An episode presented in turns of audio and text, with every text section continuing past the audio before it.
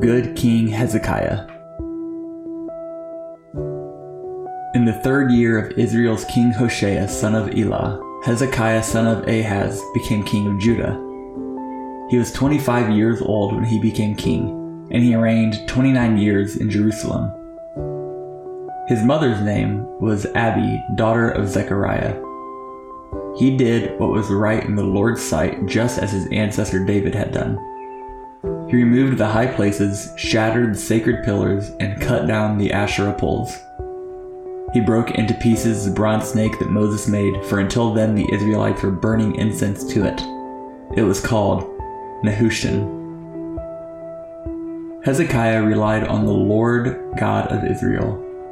Not one of the kings of Judah was like him, either before him or after him.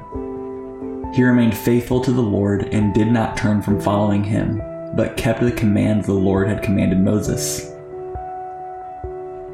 The Lord was with him, and wherever he went, he prospered. He rebelled against the king of Assyria and did not serve him. He defeated the Philistines as far as Gaza and its borders, from watchtower to fortified city. In the fourth year of King Hezekiah, which was the seventh year of Israel's king Hoshea son of Elah, Assyria's king Shalmaneser marched against Samaria and besieged it. The Assyrians captured it at the end of three years.